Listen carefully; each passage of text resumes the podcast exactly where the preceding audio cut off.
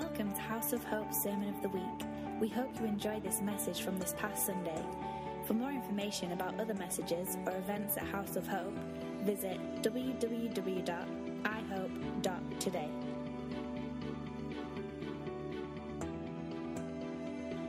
All right.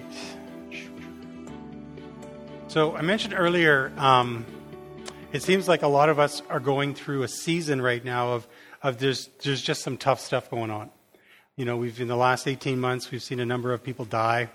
Um, there's been um, relationship issues. There's just been just wow, you know, and it just seems like every time you turn a corner, you're getting hit with something. And um, this week, I was uh, just happened to be reading some of Kris Vallotton's stuff, and, and he he released something the other day that I thought, man, this this really fits in with the season we seem to be at here at House of Hope. And it's it's a it's a time that I believe that we're actually going through struggles and it's almost like an attack. But I'm not, you know me, I'm never one to go point at Satan and going, "Oh, the devil is attacking me." Uh, I'm not of that per, like persuasion. It's like if I feel I'm being attacked, I'm just like stop because I know my authority. But at the same time, I think there is a spiritual battle going on that is actually pushing us closer to a breakthrough than we realize. Because when, um, and I've said this before, in any war, the greatest number of casualties is the week before the ceasefire the week before the um, you know when the war is ending they've already signed the the treaty or, or or the signing of the treaty and it's that week to 10 days period of time where the when the fighting is the worst when when each side is giving it their all because they want to take as much um, uh, land they want to they want to they want to get as much for their country as they possibly can before they know that their peace is, peace is at hand and, and this is not a, sorry, what? Was that, I didn't say anything funny there. That's hilarious. Um, you guys are good today. Um, so, what was I saying? Um, thank you. Taking ground. I think I was past that already. Anyway, I've lost it. Um,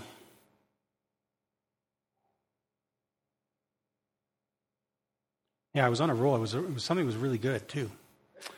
Um, shoot. You know, you get into a groove, and I got into a groove really, really quick today. Thanks, guys. yeah, the, my, no, my record blew off the turntable. Um, so, sorry, thanks. Just let me. Thanks. I appreciate it. Shut up. Um, okay, so greatest, uh, the greatest casualties. So, right, thank you. Jesus. Okay. Um, I don't necessarily believe that we are coming to the end of the age or anything like you know this is not a the battle it's it's whatever is going on within us as a house of hope family i believe we're coming to the end of a season that is has been a hard one. And and there's lots. Like I mean, you know, every person in this room this morning has a story of struggle in this last season, right? And it's and it's like, wow. So God, what are you doing? So I want to look at 1 Kings chapter 18 and 19 this morning.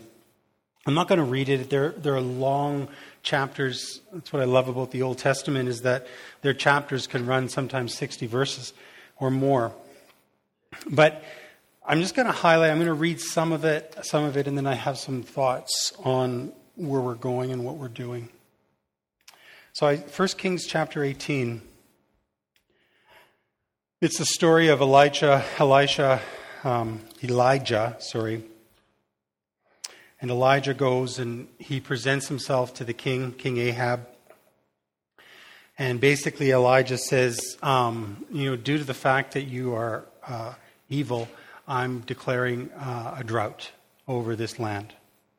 And so as soon as he declares this, then uh, Ahab gets a little bit um, upset with him, and the, the, the, the, country goes into a time of drought. There's no rain, and um, and then uh, Elijah in verse um, 20 starts off there. He starts to confront the prophets of Baal. And there's 850 of these prophets. And we know the story. You know, they, they come together and um, they set up an altar and um, they set up a sacrifice.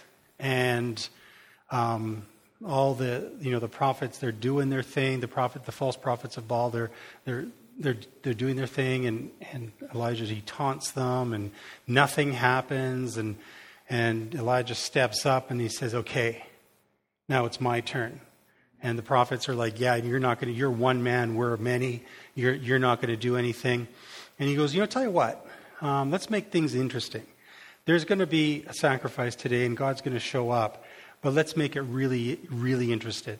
And so I want you to dig a trench around the, the, the, the altar. I want you to dig a trench. And so they dig a trench. He says, Now I want you to pour buckets and buckets of water over the altar into it so the water actually fills up the, the trench. So there's a moat around this altar.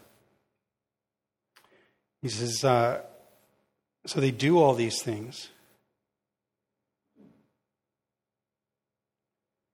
And it says in verse 31 And Elijah took 12 stones, according to the number of the tribes the sons of Jacob, who the word of the Lord had come, saying, Israel shall be your name. And with the stones he built an altar in the name of the Lord, and he made a trench around them, around the altar, big enough to hold two seahs of seed. I think that was a lot. And then he put the wood in order, cut the bull in pieces. And he laid it on the wood and he said, Fill four water pots, fill four water pots with water, pour it on the burnt sacrifice and on the wood. Then he says, Do not do it a second time. And they did it a second time. He says, Do it a third time. And they did it a third time. So the water ran um, all around the altar, and he filled the trench with water. So not only did they drench the, the, the sacrifice, then they, they, they filled up the trench with water. And then it came to pass at the time of the offering of the evening sacrifice that Elijah the prophet came near and said, Lord, God of Abraham, Isaac, and Israel, let it be known this day that you are God in Israel. I am your servant, and that I have done all these things at your word. Hear me, O Lord, hear me, that this people may know that you are the Lord God and that you have turned their hearts back to you again. And then verse 38 says, Then the fire of the Lord fell, consumed the burnt offering, all of the wood, all the stones, and the dust, and licked up the water that was in the trench. Now, when the people saw it, they fell on their faces and they said, The Lord, He is God. The Lord, He is God. And Elisha says to them, Seize the prophets of Baal do not let one of them escape. And so they seized them, and Elijah brought them down to the brook Kishon and executed them there. So, here's a great picture. If you like blood and guts, this is a great movie. This would be an amazing movie. Because Elijah, he did the deed, right? He was like, I, I was reading that, and I was like, oh, could you imagine, you know, like not only being in a place where the Lord's speaking to you, but you have the, the, the savvy to say, okay, this is what you're going to do. We're going to make it even harder because he knew the Lord was going to show up. And then it was under his hand that those, those false prophets died. Man, to be living in the old covenant again. No, I don't think so, but that would be kind of fun. I don't think I would have been a mighty man. I probably would have ended up being a baker or something, but but they needed them, that's right. So, this is one of the probably the highlights of Elijah's life. It was one of these pinnacle moments in his, in his career, you would say. He spoke to kings. He, he, he basically he, um, he set in, in motion in the course of nations, of that, of that nation. He spoke life. He spoke direction, and he gave uh, and he and execution. He executed some of the judgments that the Lord had brought. And so it was the pinnacle of his life. And you'd think at the pinnacle of his career as a prophet, in, his, in the pinnacle of his, of his walkings with the Lord, that, you know, what's next? And then it's interesting to see that in the next chapter, um, he goes into a period of depression. All of a sudden, what something attacked him. All of a sudden, he's gone from the pinnacle to living in a cave down by the river. No, there was no river because was, there was still a drought. But he, he, he heard that, that the king and the queen were going to kill him. And it says, it says um, in, in the beginning of 19, it says, And Ahab told Jezebel all that Elijah had done, also how he had executed all the prophets with the sword. And these were Jezebel's prophets. Excuse me. Then Jezebel sent a messenger to Elijah, saying, So let the gods do to me, and more also, if I do not make your life, if I do not make your life as the life of one of them by tomorrow at this time. So she's like, I'm going to die if you're not dead by tomorrow at this time. And he's like, Oh, she's got power. She's going to kill me. And all of a sudden, these irrational fears show up, and all these things start to happen in Elijah's life, and he takes himself out of the game.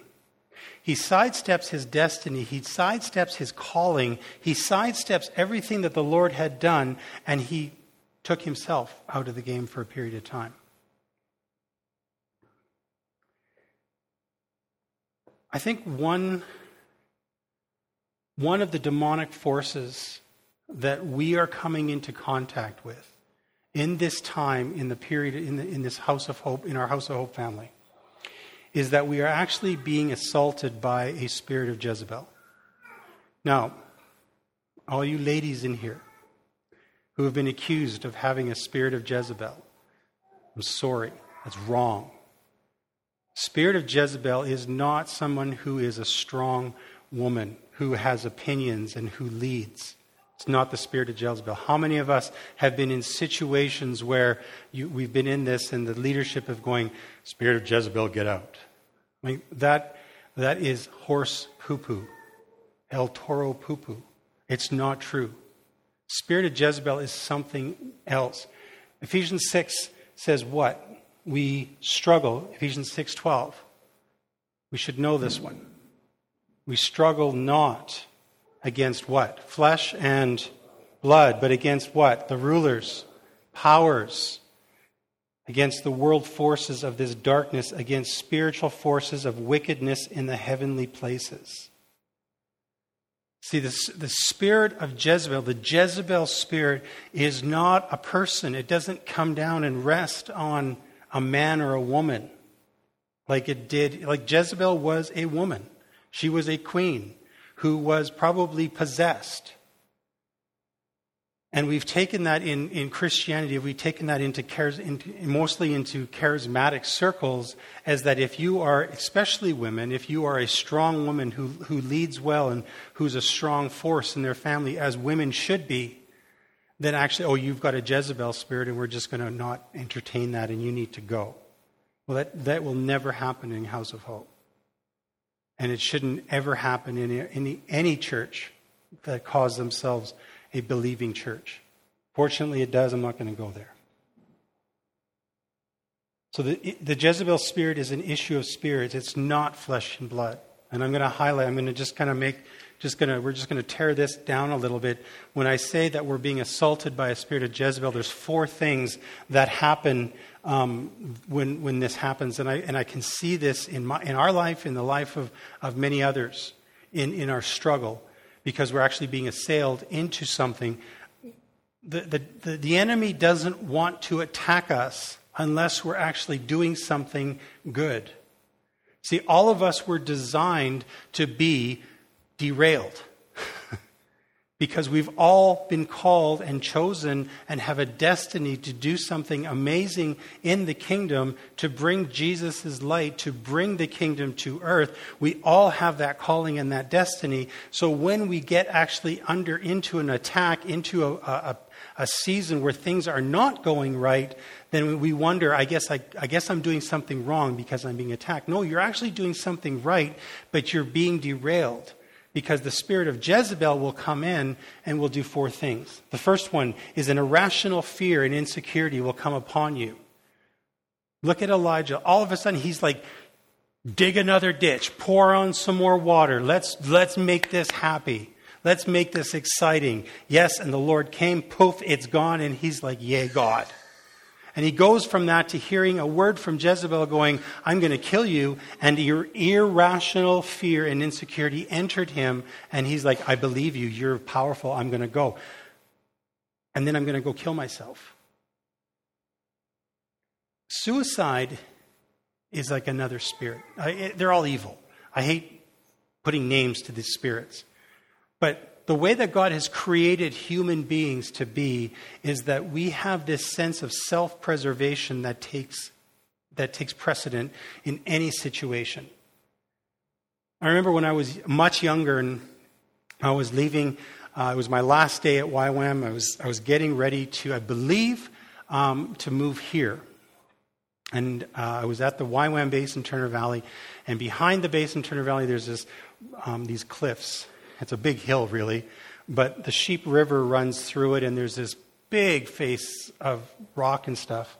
And we had always climbed up the back, you know, and gone on hikes and stuff. And I, I, I, was, I was, I'm like, I want to climb that today. Want, it's my last day. I'm going to go climb that. So I walked along the base of the river and then I looked up and I'm like, oh yeah, I can climb that. And so, and I'm, I'm about halfway up and, I, and, and footholds and, and stuff are, are lacking. And I look around and I'm like, I remember they tell you never to look down. Um, I look down, and I'm like, and I'm thinking to myself, what? am I doing here? Why did I choose to do this, right? And I'm because I was 20 and I had nothing else to do, and and so I kept going. And all of a sudden, I realized that if I fall, I will probably die. It was like you know, and it wasn't huge, but it was sharp and rocky, and and so I'm literally hugging the face of this thing, and the only way to go is up because I had to get to the top so I could actually walk down. The, the spirit of self preservation kicked in that I thought, I, don't, I will not die.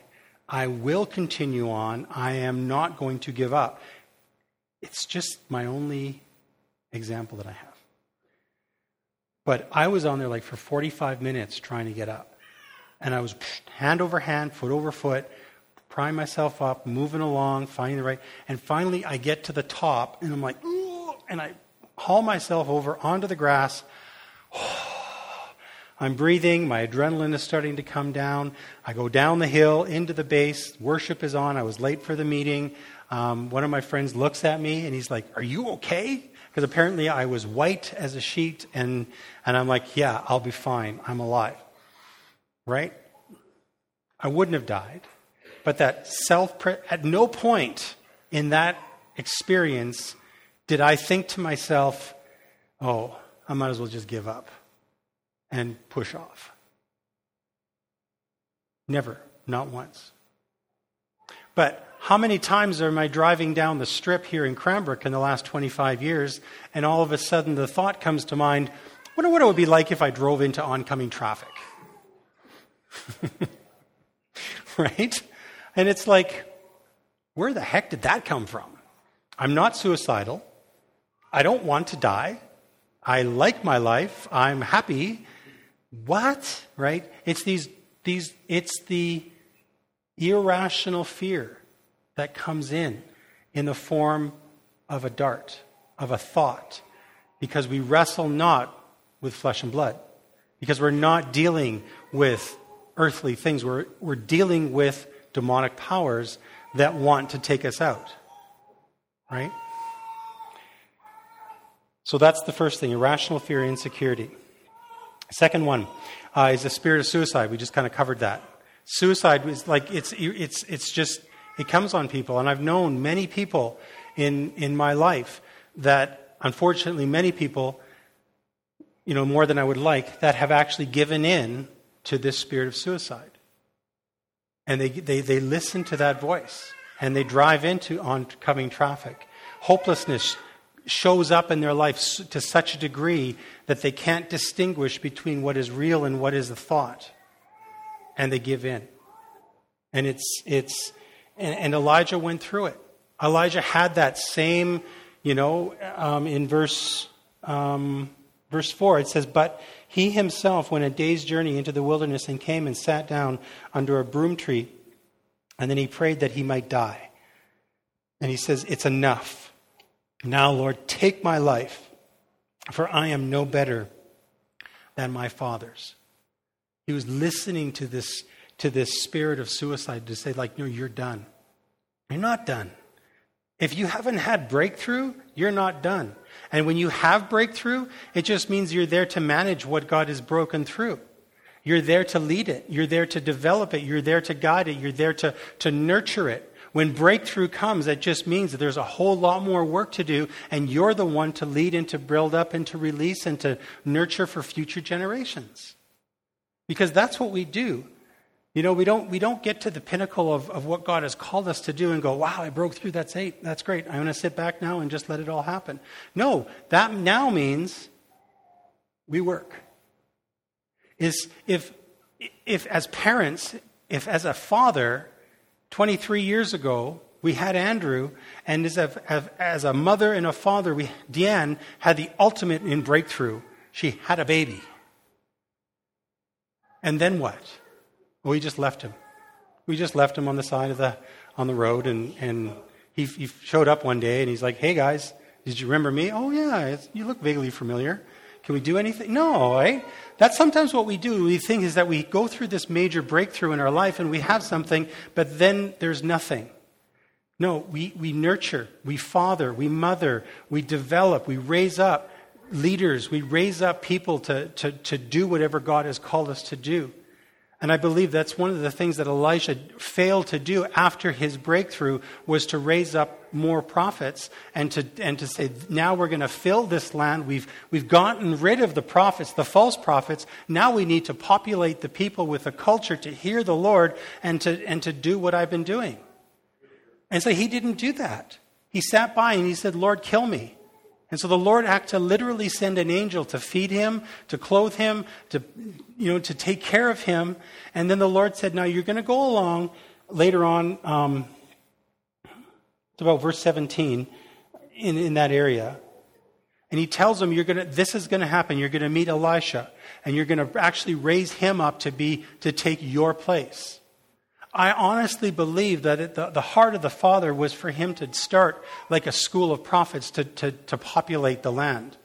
But he was taken out because he gave in to that irrational fear and insecurity. He gave in, or he didn't give in, but he listened to that spirit of suicide, and it stopped him just after something great happened. So when we're on the brink of a breakthrough, we have to look at these attacks that were going on and we have to say, God, what are you doing here?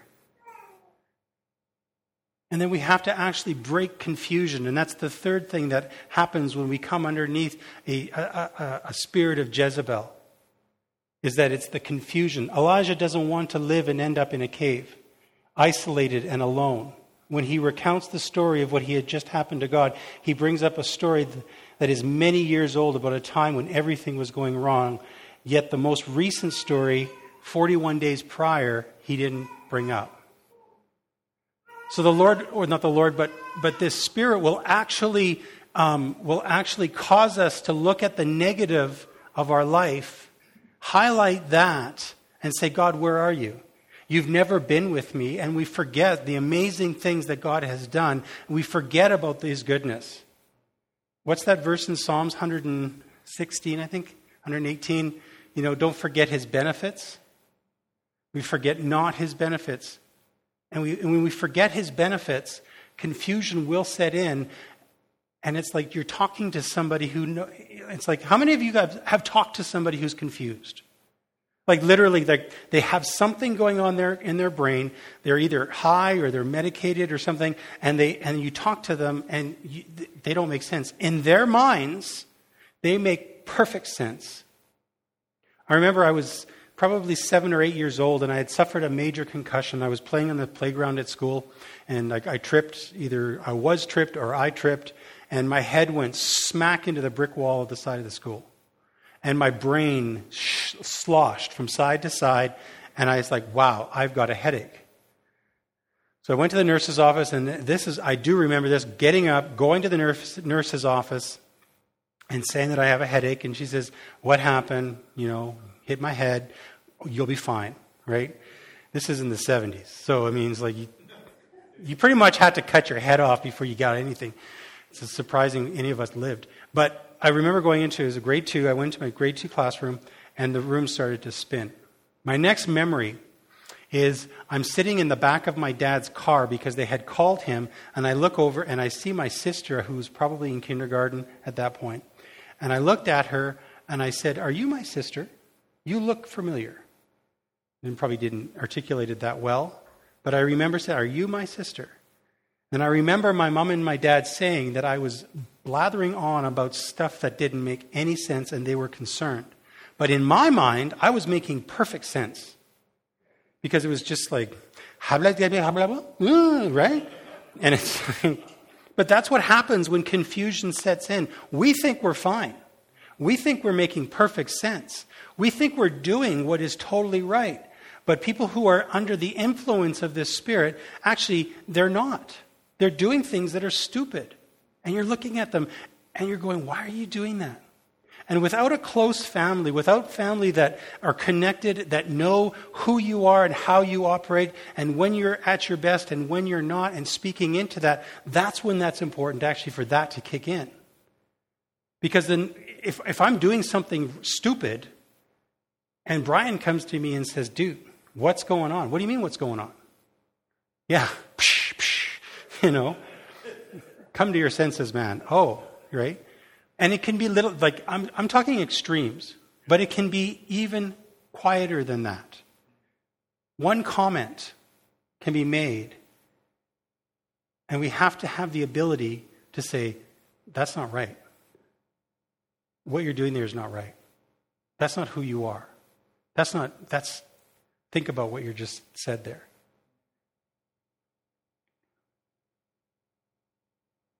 If all you can remember is what has gone wrong in your life, then I would suggest to you that confusion has already set in and that you're forgetting about the benefits of what the Lord has done.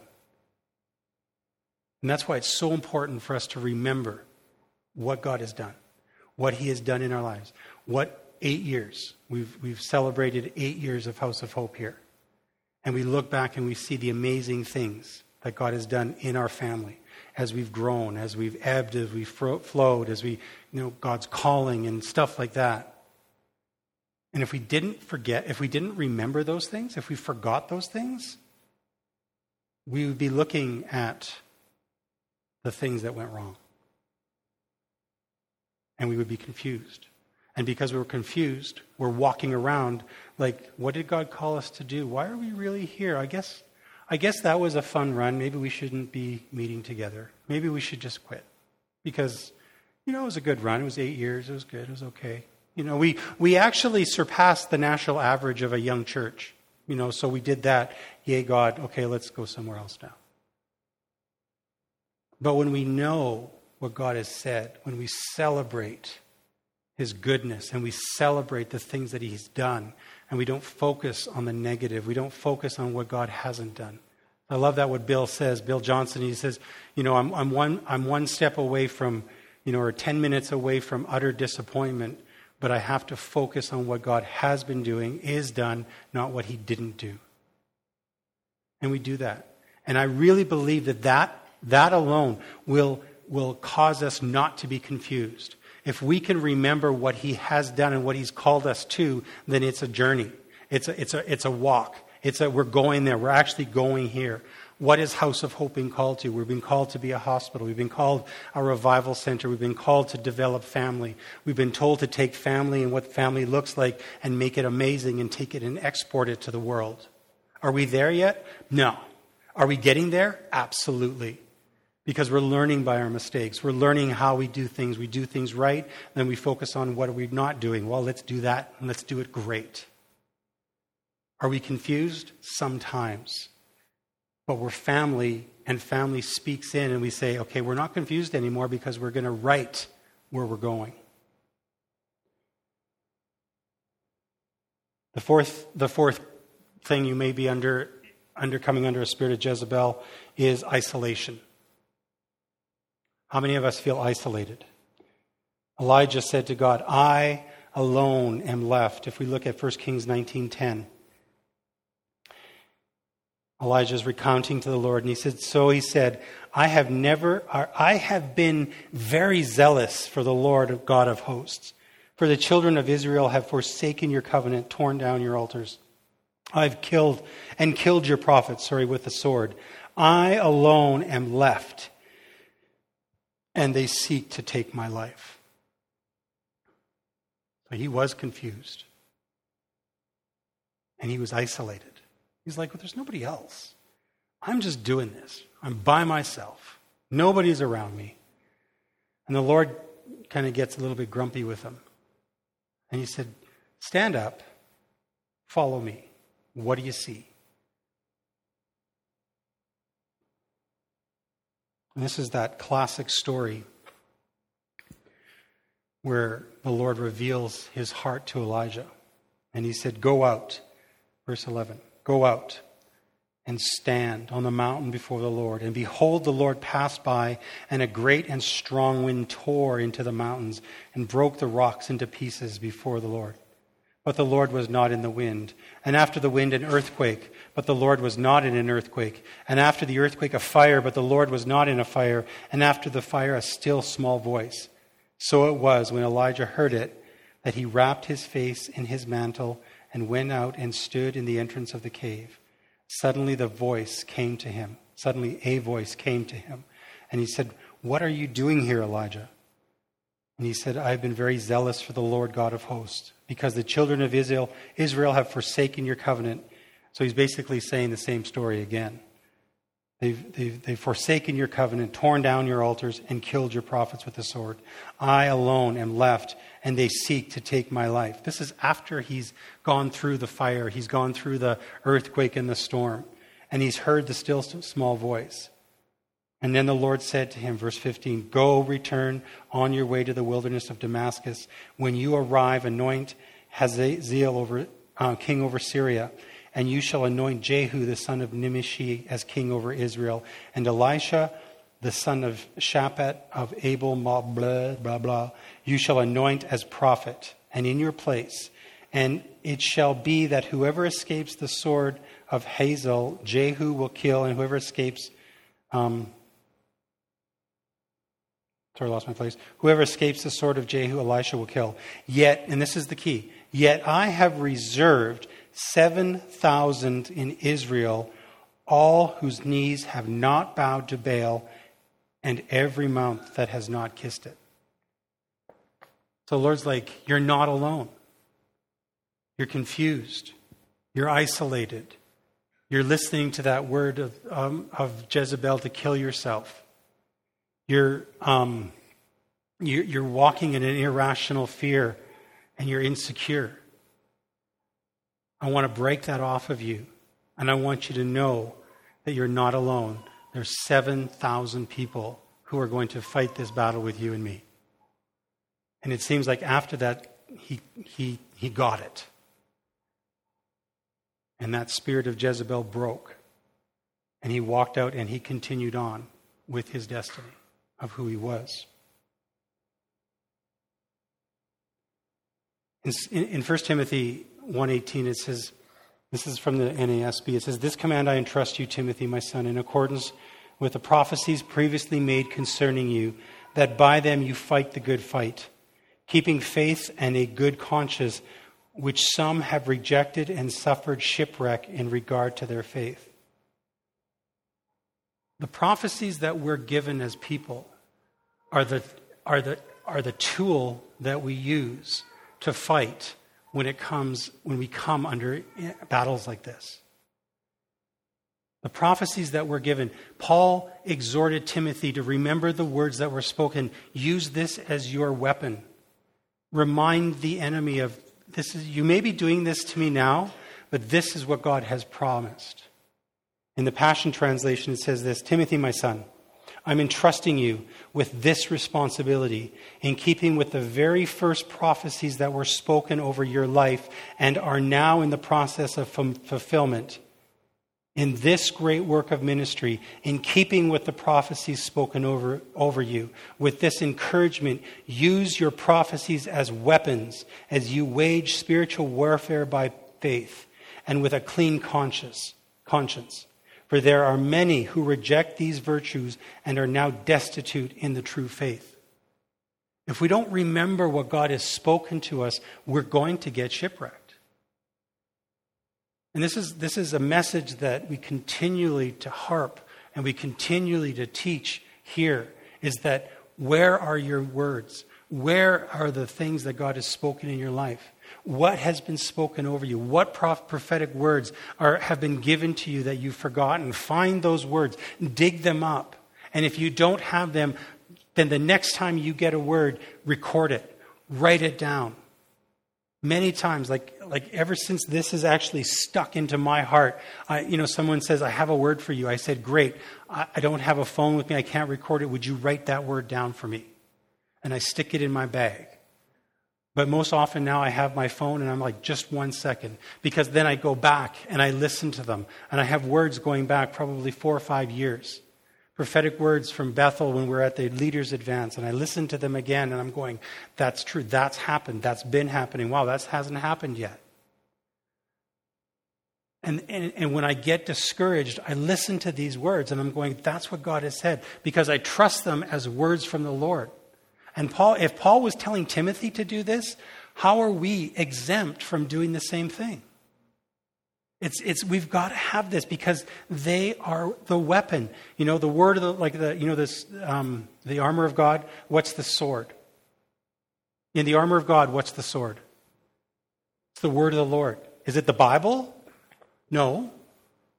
It's part of it, but it's the word of the Lord to us. It's his, it's his, because it, it's, it's, the, it's, what does it say? It's the power of God unto what? Salvation? Is it that one time salvation gift that we receive? No, it's, it's, it saves us.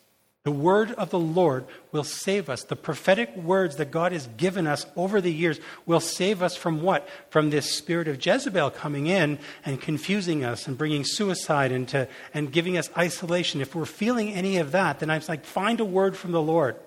Find one of those words that have been spoken over you, read it to yourself, declare it, read it out loud, listen to it. But then that's not even the end, because what if you don't have any of those? Then we turn to the word of the Lord. And we go, Father, speak to me. What in this moment I need something from you to actually to re-clarify what you have said to me. We need to re-clarify what God, where God is going, what He's taking us, where He's taking us. And so we can look at Philippians 1:28. It says, "Be in no way alarmed by your opponents, which is a sign of destruction for them, but of salvation to you, and that too from God." You can take that and go, "Man, you're getting opposed? That's awesome." Because God's doing something. Don't look at the opposition and think I should stop, push through. That's the word of the Lord. Isaiah 54:14 it says in righteousness you will be established for and you will be far from oppression for you will not fear and from terror for and from terror terror for it will not come near you. Wow, terror terror is on my back doorstep. Read that, declare that. That's the word of the Lord to you. Because he's re- he wrote that for you to grab strength from and to say this is what I want you to do. Joshua 1 6, be strong and courageous because you will lead these people to inherit the land that I swore to their ancestors to give them. That's, word, that's a word for you. It's a word for Joshua. And if we're going to read that in context in, in you know, a, a, proper hermeneutic, then that's for Joshua. But the Lord takes that rhema, the, the written word and turns it into life, and that's something that we can hang on to. So be strong and courageous because you will lead these people to inherit the land that I swore to their ancestors to give them. As fathers, lead your family. As mothers, lead your family. As workers, be a workplace advocate. rise up and do what God has called you to do in your workplace, in your, in your, in your schools, wherever you are. These words of the Lord are, are life to us. And it's beginning to rain. So, can we see, can you kind of see where I'm going here with this? Is that if we are in a season of attack, the Lord has actually already promised us the victory.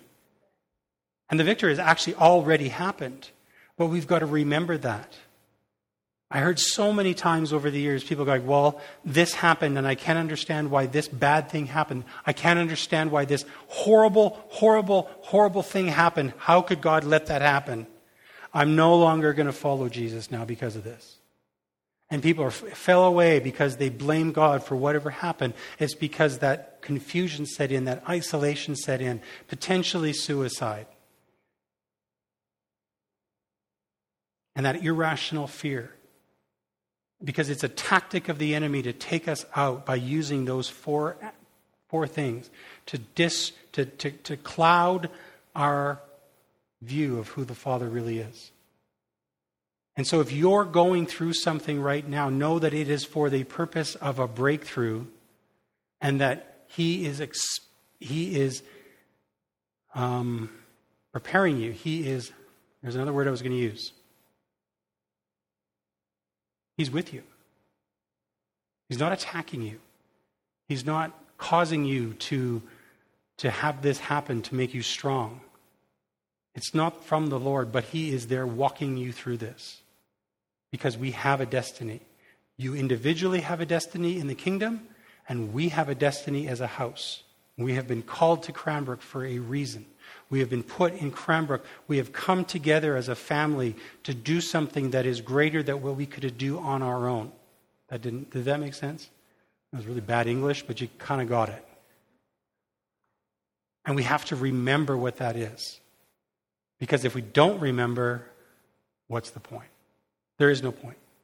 We just, the, the enemy wins, and we just disperse. And we become another statistic. I am not interested in becoming a statistic. What I am interested in and what is passionate in my heart, and it's getting more and more passionate, is to saying, Father, where are we going? What are we doing? How do we get there? And we're going to do it regardless of how many people say yes. Because I know the heart of your hearts are to say yes. And we're going to do that. All I have. So, so Father, we are excited. Are we excited? We're excited because confusion is gone in Jesus' name. The spirit of suicide, go in Jesus' name. Isolation, that thought I can do this on my own. Father, I pray you would replace that. That, that that's a that's a orphan mentality. I say it be adopted into the family. Irrational and ins- irrationality and insecurity be gone in Jesus' name. And we just say, as a house, we stand together and we say, Jezebel, you have no place here. We break that spout, we break that power, we break that, we speak to that right now as a family, surrounded by the love of Jesus, the blood of Jesus, the anointing of God and we stay we say together as a family you have no place in this place. So go. Holy spirit fill us again. Bring back that joy of our salvation and that passion that we have to bring the kingdom to cranbrook. Amen? All right. Thanks for listening to our sermon of the week.